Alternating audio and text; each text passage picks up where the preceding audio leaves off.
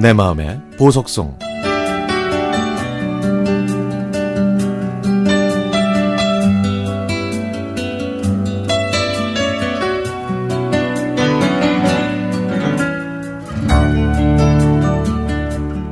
저는 어렸을 때 교통사고를 당해서 다리에 수술을 받았습니다. 그 긴 시간 동안 병원 생활을 하느라 욕창까지 얻는 바람에 정말 힘들었죠. 그래서 의사들은 제 다리보다 오히려 욕창을 더 걱정했습니다. 여러 가지 방법을 다 쓴 덕분이었는지 욕창은 다 나았지만 꼬리뼈 가운데에는 욕창 자국이 그대로 남아 있습니다. 어머니는 남에게 보여줄 일 없으니까 걱정하지 말라고 하셨지만 저에게는 컴플렉스였죠. 그런데 설상가상으로 유행성 출혈열까지 걸리는 바람에 집 근처에 있는 가정의학과에 다니면서 치료를 받았습니다. 제가 그곳에 꾸준하게 갔던 이유는요, 바로 간호사 누나 때문이었습니다. 누나처럼 보였고, 뭐 딱히 부를 호칭도 없어서 그냥 간호사 누나라고 불렀거든요. 어느 날 그 간호사 누나가 주사를 놓는데 저한테 누우라고 하더니 큰 소리로 얼른 내리세요 하는 겁니다. 아니 그냥 조용히 얘기하면 되는데 밖에 사람들 다 들리게 큰 소리로 내리세요 하는데 저는 좀 부끄럽더라고요. 또 엉덩이에 있는 욕창 자국을 보고 웃을까봐 신경이 쓰였습니다. 그래서 욕창이 안 보이게 비스듬히 누웠더니 이번에는 더 큰 소리로 반듯하게 누우세요! 라고 말하고는 웃으면서 주사를 놓는데 저는 그 간호사 누나의 웃는 모습이 정말 싫었습니다. 저의 욕창 자국을 보고 비웃는 것 같았거든요. 화도 나고 부끄러워서 두 번 다시 여기 안 온다고 다짐하면서 나오곤 했습니다.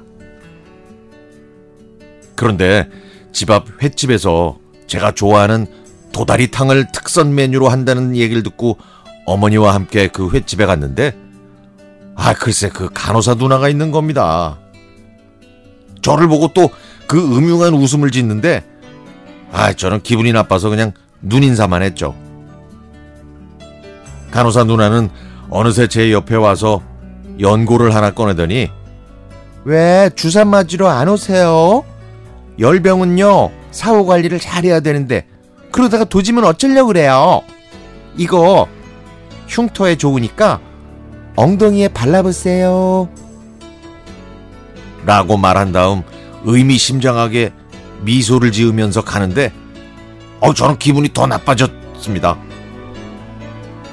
그래서 저는요 그 연고를 바르지 않았죠. 근데 어머니가 요리를 하시다가 칼로 베인 손가락에 그 연고를 발랐더니 씻은 듯이 낫는 거예요. 아, 결국 저도 그 욕창 자국에 한 달 정도 꾸준히 발랐더니 아니 거짓말처럼 흉터가 없어지더라고요. 저는 제 인생의 컴플렉스를 없애준 그 간호사 누나한테 보답하고 싶어서 햄버거를 사들고 병원으로 갔습니다. 그런데요, 이게 시작이었습니다. 시작. 그 이후 저는 그 간호사 누나한테 간식을 제공해주는 물주가 되고 말았어요.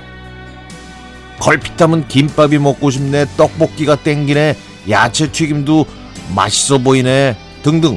틈만 나면 저를 병원으로 불러냈고요. 나중에는 아무한테 말하지 않을 테니 데이트를 하자고 그러는 겁니다.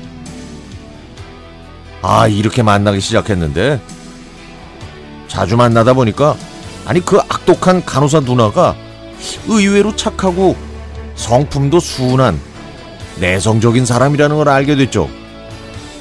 그리고요, 중요한 건 생일이 저보다 6개월 빠른 동갑이라는 사실이었습니다.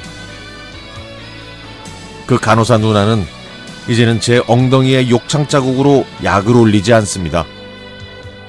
오순도순 얘기하고 밥을 같이 먹으면서 한 입을 덮고 살고 있는 누나 아닌 누나가 됐거든요. 저의 욕창 자국을 없애준 그 고마운 연고가 결국 저희를 맺어주었답니다.